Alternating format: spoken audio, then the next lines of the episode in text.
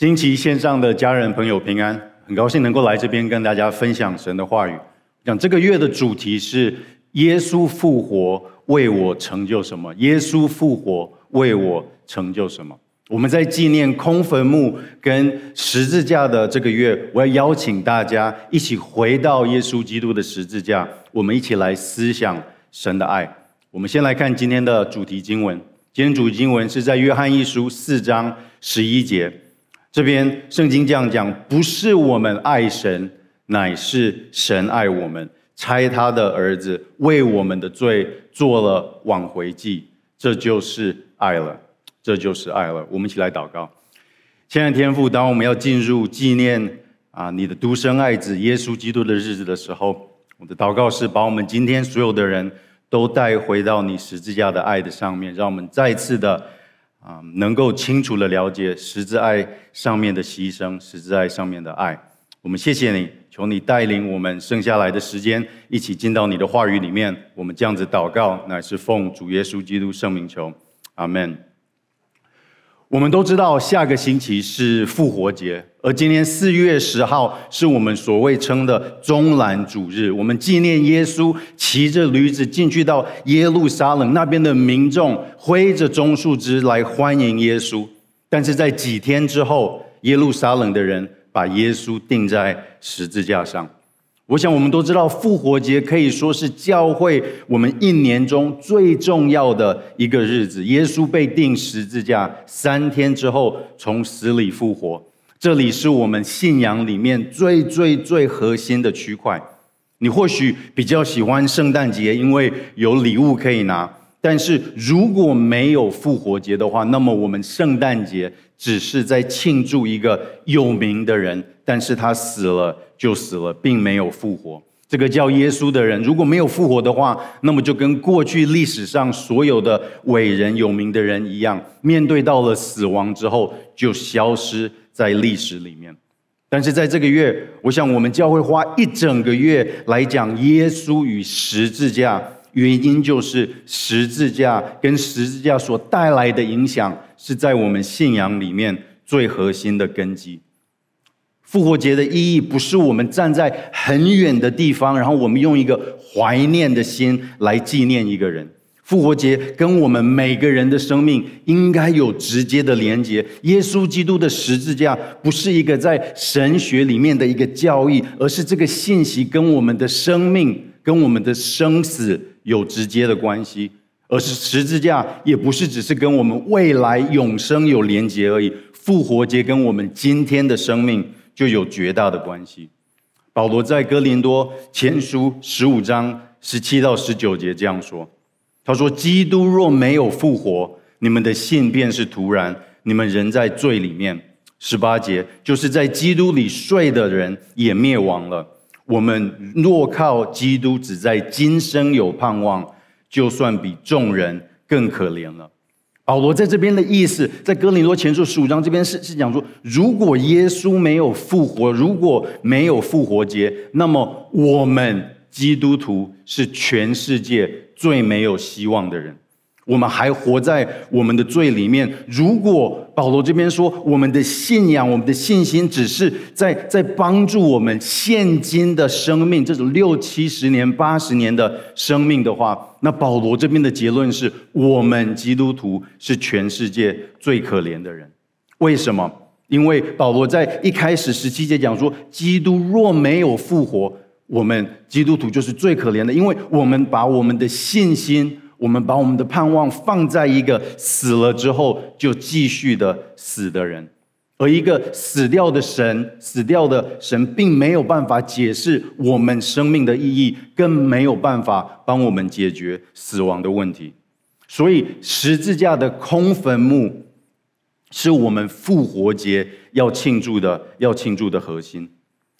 我们是不是常常讲我们基督徒要传福音传福音传福音？但是今天如果有人问你，那你们基督徒讲的福音到底是什么？你能不能够清楚的回答福音到底是什么？我们必须要知道，福音不是一个生命的升级，而是我们从死人变成活人的一个转变。福音也不是学着我们如何更爱自己，而是认识了那个定义爱就是爱的神。福音要解决的不只是我们生命的问题，而是要解决我们跟这个创造天地万物的神，我们中间关系的破裂。福音也绝对不是在理性上面相信一些教条教义而已，而是把我们全人，我们所有的信心放在神所准备的道路上面。福音不是一个帮助，福音是一个唯一的救赎。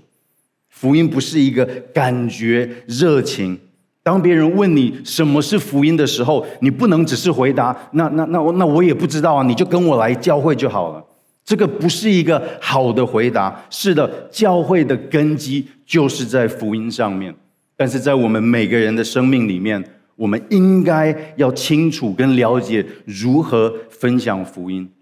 我们所谓十字架的福音是一个有根有基的真理。保罗是这样子来解释福音的，他说：弟兄们，我如今把先前所传给你们的福音告诉你们知道，这福音你们领受了，又靠着站立得住，并且你们若不是突然相信，能以持守我传给你们的，就必因这福音得救。在这里保罗是不是讲啊？保罗是不是讲我如我先前传给你们的福音告诉你们知道。在这个啊第一节这边讲，我们看到福音是相传的，对不对？这个福音一代传一代，从两千年前保罗写哥林多前书一直到今天二零二二年四月十号，福音是没有改变的。在教会里面，很多东西都会改变。以后你孩子所唱的诗歌，教会的装潢，可能跟我们今天所经历的非会非常的不一样。我们现在都在线上面聚会，你可不可以想象，你记不记得在十五年前、二十年前，让我们今天这样子聚会的的科技，其实还没有存在，我们没有办法几千人在这个线上一起来敬拜。在教会里面，很多硬体的事情都会改变，但是福音是不会改变的。保罗在这边说，之前所传的福音会继续的传下去，也因为这个福音，我们能够靠着站立得住，靠着站立得住。那保罗在啊下面第三、第四节继续的讲，福音到底是什么，内容是什么？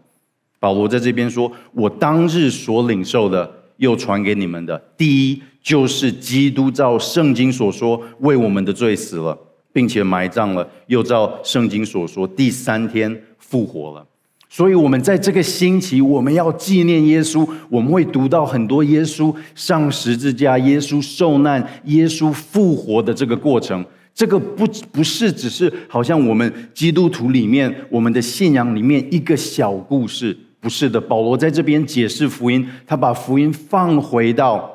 我们这个星期所要纪念的十字架，所要庆祝的空坟墓，而这个福音就是能够让我们能够站立站立得住。在我们呃，我想我们小时候可能会记得一个玩具，那现在这个比较比较少了，但是小时候我想我们都记得一个玩具，就是就是不倒翁的玩具，对不对？大家记不记得有一些是那种桌上型的，那大型的可能就是放在地上跟跟小孩子一样那么高。那么不倒翁就是一个一个人的模型，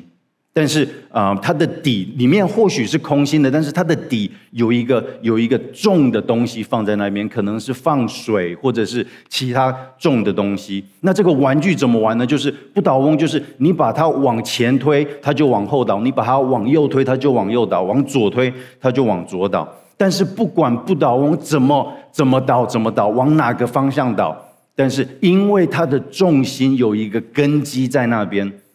他能够一直回到原位，站在同样的地方。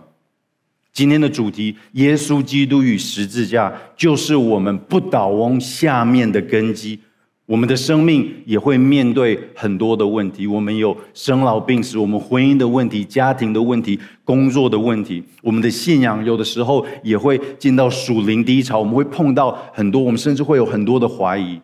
但是在复活节的这个时候，我们如果再次的回到十字架，那么我们的生命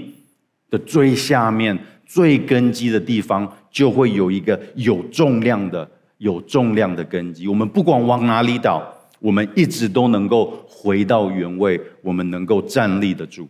那这个根基就是我们复活节要庆祝的一个有根有基十字架的信息。我们今天要从五个角度来看耶稣基督的十字架。第一，十字架的动机；再来是十字架的必要、十字架的牺牲、十字架的胜利；最后，我们要来看十字架的应许。我的祷告是，当我们在在在在庆祝复活节的时候，我们每个人的生命里面都会再次站在那个不可动摇的根基，十字架的动机、必要、牺牲、胜利跟应许，这是我们信仰区块里面都不能够缺少的，都不能够缺少的。啊，首先啊，十字架的动机，十字架的动机建立在爱与关系上面。第一，我们对十字架的了解，我们必须要知道十字架的动机是建立在爱与关系上面。我们很熟悉的经文，约翰福音三章十六节，这边说：神爱世人，甚至将他的独生子赐给他们，叫一切信他的不至灭亡，反得永生。有的时候我们常常说耶稣爱你，耶稣爱你，我们在车的后面看到，我们在电线杆上面看到，我们看到不同的贴纸、不同的卡片，但是有的时候我们讲太多，我们会忘记，我们把这个耶稣爱你变成是口水话了。我们要知道，耶稣不只是今天爱我们，耶稣也在两千年前爱我们的天父，把他的独生爱子派到这个世界上之后，死在十字架上，就是为了要跟我们建立一个爱的关系。而一个真实的关系，应该是一个双方面的关系。那所以当我们进入这个爱的关系的时候，我们不是只是问耶稣能够带给我们什么好处，我得到什么祝福，然后我就去做我自己的事情，不是的。这个关系是建立在爱的上面，我们接受神的爱，我们也把我们爱的对象从这个世界转向神。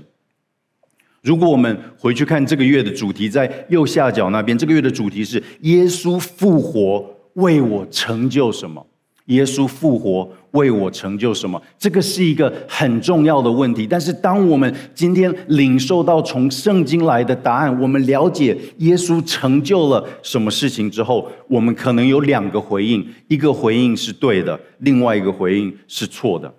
如果你的回应，当你了解了耶稣，当你听到了耶稣在十字架上所做的事情的时候，如果你是用一个消费者的态度去回应的话，你的态度是这个产品能够带给我什么帮助，这个服务能够带给我什么便利。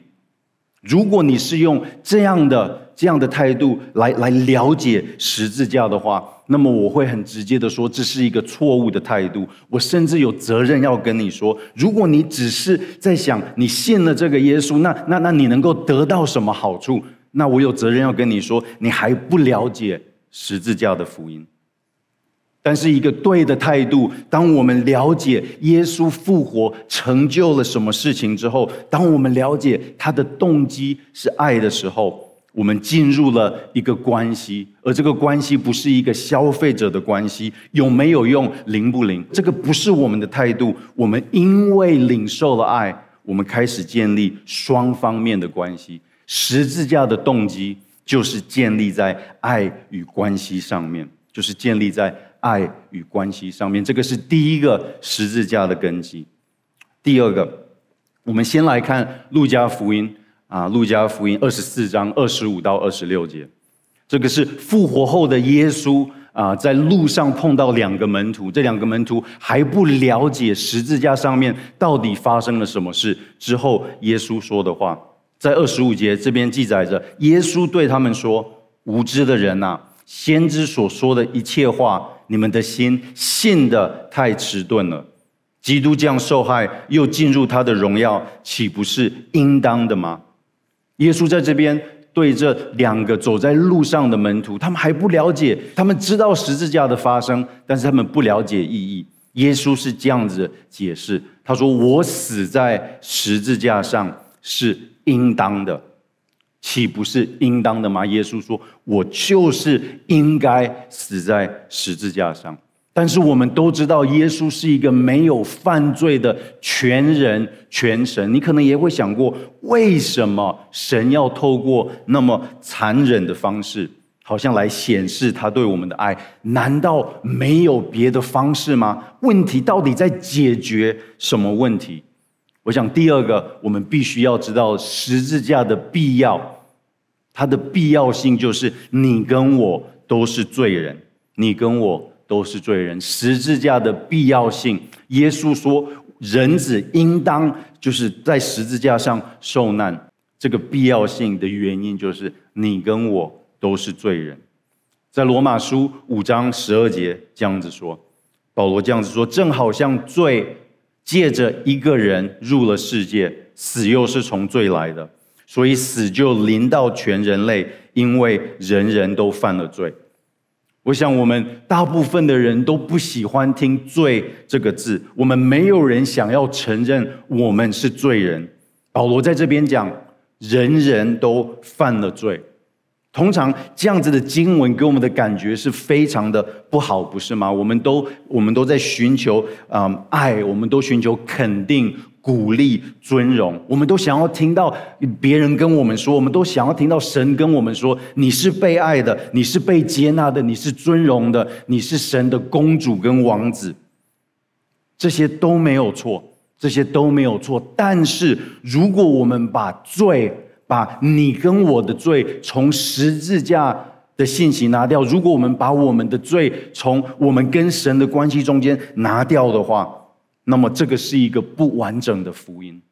我们没有想过我们到底做了什么事情，是什么问题变得那么大，带来一个什么的影响，到了最后耶稣必须要像他这样子死在十字架上。你可能会说，我从来没有做过伤天害理的事情啊，我也没有犯法，我甚至连开车都没有被开过一个罚单。你可能会想，我今天第一次上线来教会，那你就一个光头牧师在这边跟我说你是罪人，就是你们基督徒难道不是就是要讲爱吗？亲爱的朋友，我要跟你说的是，圣经里面讲的罪不是一个道德上面的过犯，或者是一个一次性的道德上面的缺失或者是决定。圣经里面所形容的罪是一个关系的破裂。在伊甸园里面，我们在圣经一开始看到神创造了天地万物，也创造了我们。那个时候亚当夏娃在活在神的照顾下面，那个时候他们唯一要做的事情就是顺服神，相信神会提供他们所有的需要。当神创造了世界万物，神说这一切都是甚好的，而这个甚好的东西，神一开始说，亚当夏娃，我创造了你们，你们就活在我的照顾里面，你们就跟着我走，让我来带领你们。而神之后交代亚当夏娃，伊甸园里面什么东西都可以吃，但是就是那分辨善恶的果子不能够吃。之后我们都知道，在第三章我们看到撒旦装扮成了蛇来欺骗亚当夏娃，但是在那个时候亚当夏娃还是有一个选择，他们的选择是我们要相信神对我们的照顾，神对我们的带领，还是我们要相信撒旦的谎言？当他们选择吃了这分别分辨善的果子的时候，你可能会想，这吃一个水果有什么大不了的？但是我们要知道，他们不只是吃一个水果，而是当他们选择做一件神清楚要他们不要做的事情的时候，他们的决定是我们不要再听从神的命令了，我们自己来决定什么是对我们好的，我们自己来决定我们需要什么。而在这个时候，罪就临到我们所有人的生命里面。我想在这里应该有很多的父母亲，你的孩子如果拒绝了你的带领，拒绝了你的照顾，这是不是会带来一个很大关系上面的破裂？所以同样的，圣经里面记载亚当夏娃的故事绝对不是一个吃水果吃错水果的故事，而是我们人类选择一个致命的选择，我们选择不再荣耀神了。那所以也就是为什么保罗在罗马书第六章说，罪的工价乃是死。当我们选择不再去跟随那创造生命、把生命给我们的神，我们很自然的就失去了生命。为什么十字架是必要的？因为我们没有办法自己来救自己，我们需要有一个救主来帮助我们。这就是为什么耶稣说，我死在十字架上是应当的。十字架的必要性是我们每个人必须要相信的根基。十字架的必要是因为你跟我都是有罪的。我们记不记得在旧约里面，以色列人常常杀牛杀羊献祭，为了就是要遮盖他们的罪。但是在旧约里面的这些的赎罪祭，这些的献祭，杀牛杀羊是每年都要重复，一直一直一直继续下去的。当一件事情一直重复的话，这个给我们的信息是什么？其实一个一个东西一直重复，那就表示这个东西它的效果不是永远的，我们必须要一直一直一直做。希伯来书第十章的作者跟我们说，为什么要重复？因为公牛和山羊的血断不能除罪，断不能除罪。在旧约里面，他们献祭把这些动物献上去的时候，其实是一个提醒，当我看到这个动物为了、嗯、在献祭的时候死掉，它的血流下来，我就被提醒我其实是有罪的，而罪的工价就是死。你看这只羊，你看这只牛。所以旧约的献祭是一个提醒的功能，但是并没有办法把我们啊，把我们的罪一次洗净。我们每个人都犯了罪，所以十字架是必须的。所以我们今天讲了，现在讲了两点，一个是十字架的动机是建立在爱与关系上面，再来是十字架的必要性，因为你跟我都是罪人。如果十字架没有必要的话，那么我们这一个星期、嗯、复活节的纪念就失去了就失去了意义了。好的，我们知道罪的工价乃是死，但是我们没有人想死啊，但是我们又不能够救自己。那么答案是什么？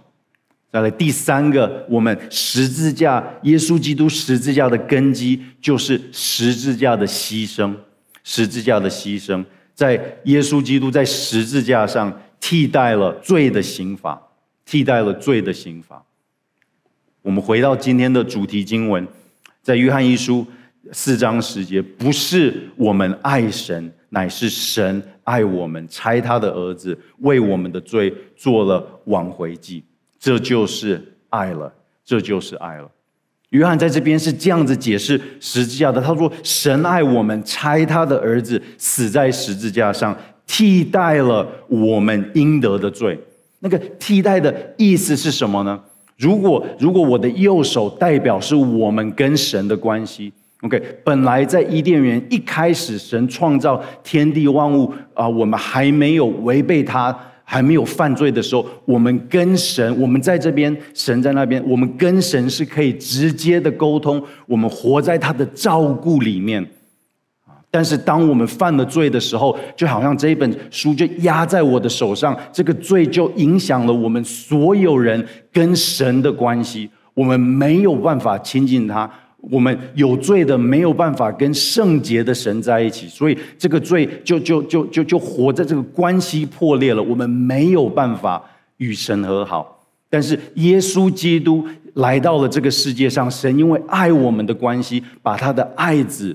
独生的爱子，独生的爱子跟父亲本来就是有最亲密的关系，而在十字架上，耶稣把我们的罪放在他的身上，承担了罪的，替我们承担了罪的刑罚。而现在我们因为相信耶稣在十字架上所做的事情，我们重新跟神建立关系。所以这个这个替代的原因，就是我们现在基督徒，我们能够敬拜，我们能够祷告，我们能够呃，我们能够有永生的盼望，都是因为耶稣基督承担了我们应得我们应得的罪。我们常常说，十字架的爱是白白的爱，十字架的爱是白白的爱。我们什么时候会用到白白这两个字？通常我们会想到就是白吃白喝，或者是相反的话就是天下没有白吃的午餐。但是我们必须要知道，我们讲十字架上面白白的爱是从我们的角度看的。我们得了这个新生命，我们我们什么都不需要，我们的刑罚是耶稣替代了我们承担的。我们只要透过信心相信耶稣所做的事情，我们就能够与神和好。所以从我们的角度，我们是白白的领受了这个爱。但是十字架的牺牲，耶稣在十字架上所受到的刑罚，它不是白白的，它是真的有付上代价的，那每一个钉子都是会痛的。白白的爱是对我们，但是对神来说，他付上了极大的代价，就是他独生爱子的生命。其实白白这两个字对我们来讲就是神的神的恩典。而耶稣在在圣在在在在十字架上面，他的牺牲是什么？他的牺牲是什么？我们刚刚不是读了希伯来书第十章，我们看到旧约的那些的牛跟羊是没有办法除罪的。但是这个作者在几节之后，在希伯来第十章几节之后，他这样子解释，他说：我们凭着这旨意，靠基督耶耶稣基督只一次献上他的身体，就得以成圣。凡祭司天天站在侍奉神，屡次献上一样的祭物，这祭物永不能除罪。但基督献了一次永远的赎罪祭，就在神的右边坐下来了。耶稣的牺牲就是他成为了那个羔羊，但是他是永永远远一次性的就能够替我们偿还罪的这个工价。保罗在哥林多啊后书第五章这样说：神使那无罪的替我们成为罪，好叫我们在他里面成为神的义。十字架的牺牲的对象不是模糊的，耶稣的牺牲是为了你，为了我，死在十字架上，让我们能够与神和好。我知道今天的信息里面，我们一直讲到罪，一直讲到罪，这个字“罪”这个字可能会让你不舒服。我们每个人，包括我自己，我们都想要听到鼓励、正面、肯定的话语。但是我们没有办法讲到十字架跟耶稣基督，然后不讲我们最大的问题，这就是我们的罪。但是，但是，亲爱的弟兄姐妹，今天十字架要彰显的真理，其实不是我们的罪，而是神对我们的爱与恩典。约翰福音三章十六节我们很熟悉，但是三章十七节是这样子说：因为神差他的儿子降世，不是要定世人的罪，乃是怎么样？要叫世人因他得救。耶稣降到我们中间，十字架的目的不是要定我们的罪，而是要让我们因他的十字架我们得救。我刚刚说，可能有一些人，你们觉得你们从来没有做过坏事，罪跟你一点关系都没有。我有责任要跟你说，如果你不相信你是罪人的话，那么你跟十字架的救恩一点关系都没有。但是我相信，现在在在我们中间有有其他的一些人，你很清楚你是罪人，你的一生里面可能做了很多你后悔的事情。你想要去改变的决定，你的生命或许有很多的污点，你有很多的后悔。但是我希望今天在约翰福音三章十七节这边，耶稣所讲的话成为你最大的安慰。耶稣来到我们中间，不是要定你的罪，而是要给你新的生命。耶稣基督的牺牲，最好的消息是他替代了我们应得的应得的刑罚。好了，我们讲到了十字架的动机、十字架的必要、十字架的牺牲。我们现在要来讲第四个十字架的根基，能够让我们站立得稳的根基，就是十字架的胜利。十字架的胜利，耶稣的复活改变了改变了一切。耶稣的复活改变了一切。有的时候在复活节里面，我们把大部分的目光我们都放在耶稣受难，我们都想十字架上面的牺牲，但是有的时候我们忘记，或者不是忘记，我们有时候忽略了三天之后耶稣是从死里复活。在圣经里面记载，耶稣第三天的时候，有一群妇女带着香料要去处理耶稣的尸体。在那个时候他们遇见了天使，而天使跟他们说，不要害怕，我知道你们是寻找那钉十字架的耶稣。第六节，这个是我们基督徒在复活节主日会听到的一个经文。这边啊、呃，天使宣告说，他不在这里，照他所说的已经复活了，你们来看安放主的地方。在空坟墓这边，天使说他不在这里，这就是十字架的胜利。死亡没有办法把耶稣留在坟墓里面，十字架的胜利就是耶稣的复活改变了改变了一切改变了一切。如果记不记得保罗不是讲，如果基督没有复活的话，那么我们基督徒是全世界最可怜的人，因为我们把我们的信心放在一个已经死掉的人。但是但是因为他的复活，这变成了改变我们生命，给我们新的盼望的一个胜利。我们基督徒受洗的时候，我现在说的是浸水礼，我们通常是不是把要受洗的这个啊、呃、这个人怎么样？我们把他整个人放在啊、呃、水里面，而这个放在我就是我们为什么要浸礼，就是要把整个人放在水里面。这个所象征的是不是这个人就与基督同死？而而当我们把它放在水里面，然后当我们把这个浸在水里面的人拉出来，当他从水里上来的这一刻，我们有掌声，我们有歌声，我们有就是有鲜花，就是我们一起庆祝。我们庆祝的是什么？是不是他与耶稣一起一起活起来，战胜死亡，战胜死亡？但是如果我们想象耶稣的复活没有发生，如果复活节只是在纪念耶稣因为爱钉死在十字架上，但是三天之后他的尸体还是继续的在那个山洞里面，没有天使来宣告，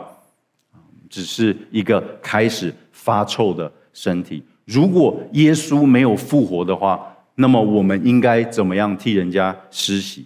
我们如果耶稣没有复活的话，照着刚刚洗礼的象征，我们还是会把人放在水里面，但是就是一直放在水里面，一直放在水里面，一直放在水里面，我们不会把它拉上来。那如果我们这样做的话，就就不会有人想要受洗啦，对不对？但是因为耶稣复活，我们与他同死之后，我们受洗，把人拿出来，我们庆祝，我们一起同死，我们一起同嗯同生。所以我们必须要知道，十字架上不只是一个牺牲，十字架因为空坟墓也成为了一个胜利。这个是一个有绝对性、一次性的胜利。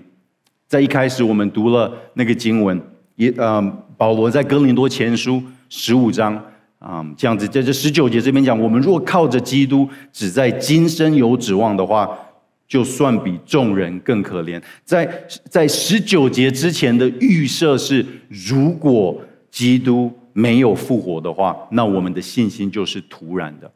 但是在二十节，二十节的第一个字就是那带给我们希望的字。这边讲，但基督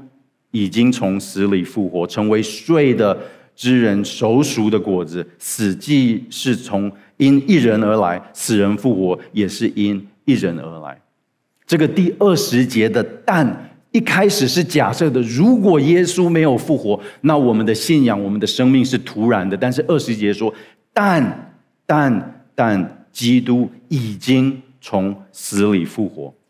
这个空坟墓是一个我们战胜死亡的胜利。所以我们回到那个不倒翁的比喻，我们的根基里面，我们要知道十字架的动机是为了爱，但是十字架是有它的必要性的，因为你跟我都是罪人。再来，十字架的牺牲，耶稣替代了我们应该得的刑罚。但是现在我们讲到耶稣基督在十字架上面的胜利，这个胜利改变了一切一切一切一切。最后我先、嗯、用这个故事来来来、嗯、来讲 第, 第五点、嗯、我有一次读到一个早期一些美国黑人他们一个很特别的葬礼告别式的仪式。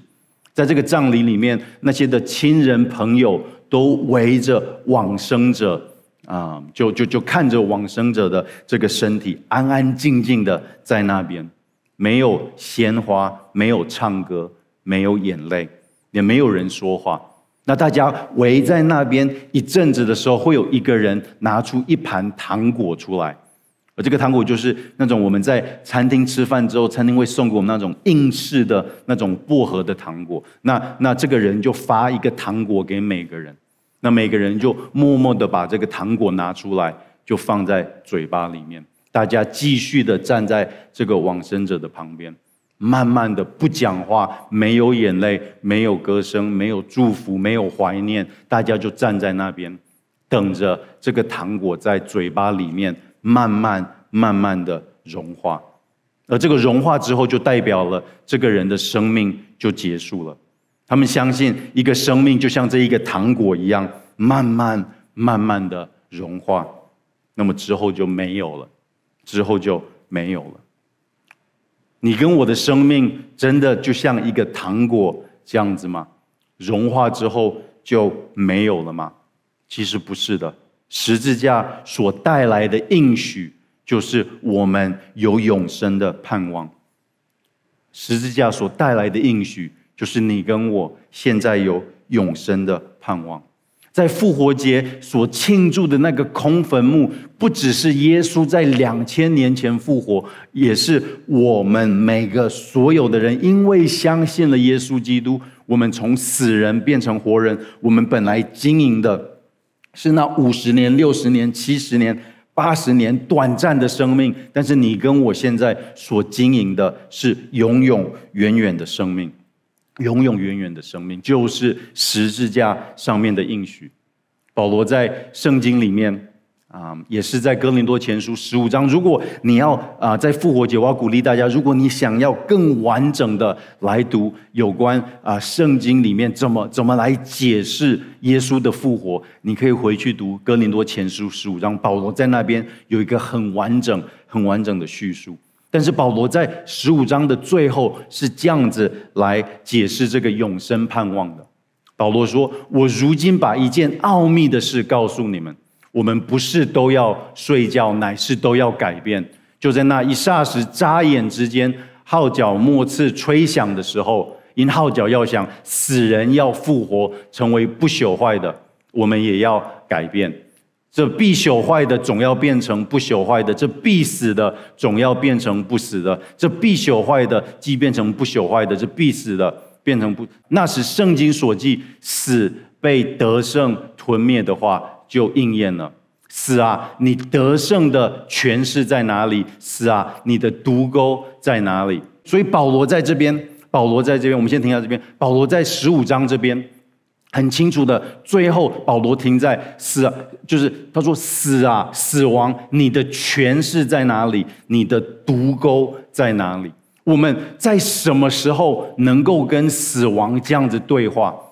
我们每个人都是害怕死亡的，不是吗？死亡，我们看到死亡的可能，我们会我们会沮丧，我们会丧胆。但是保罗说，有一个情形我们可以跟死亡直接讲，你的权势在哪里？你的毒钩在哪里？只有一种人可以这样子跟死亡讲，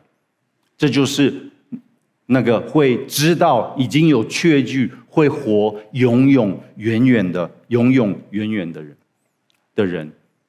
保罗在这边讲的是的，我们的身体还是有一天会朽坏，但是因为十字架所成就的成就的这个会朽坏的就会变成不朽坏的，死人要变成活人，本来是短暂的会变成永永永永远远。有一天神会再来把一个不会坏掉的身体给我们。也因为这样子，我们在呃，我们也能够跟保罗一样的，在五十五节这边讲，死亡你的权势在哪里？你的毒钩在哪里？本来在罗马书讲世人都犯了罪，亏欠了神的荣耀，在第六章讲罪的工价乃是死，但是因为十字架的关系，已经改变了一切，我们能够战胜死亡。是的，我们会被身体的死亡好像是被咬一下，但是当我们这个这个身体朽坏的时候，这不是我们生命的终点，而是那永永远远生命的开始。在复活节的这个时候，我想是一个很适合来检验我们信仰的根基在哪里。你是不是你有没有一个站立得住的信仰？十字架的动机，神是要来建立一个爱与关系啊，与我们建立一个爱与关系。十字架的必要性，我们必须要知道，我们是罪人，但是我们罪人没有办法解决的事情，已经被十字架的牺牲解决了。耶稣替代了我们该得的刑罚，而十字架的胜利。十字架的胜利，也就是我们现在在受洗的时候，我们一起与主同死，我们一起与主复活。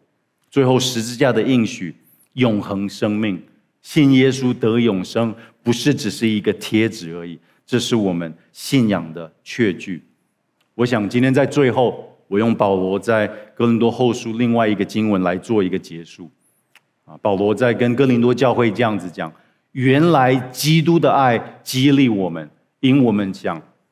一人既替众人死，众人就都死了，并且他替众人死，是叫那些活着的人不再为自己活，乃为替他们死而复活的主活。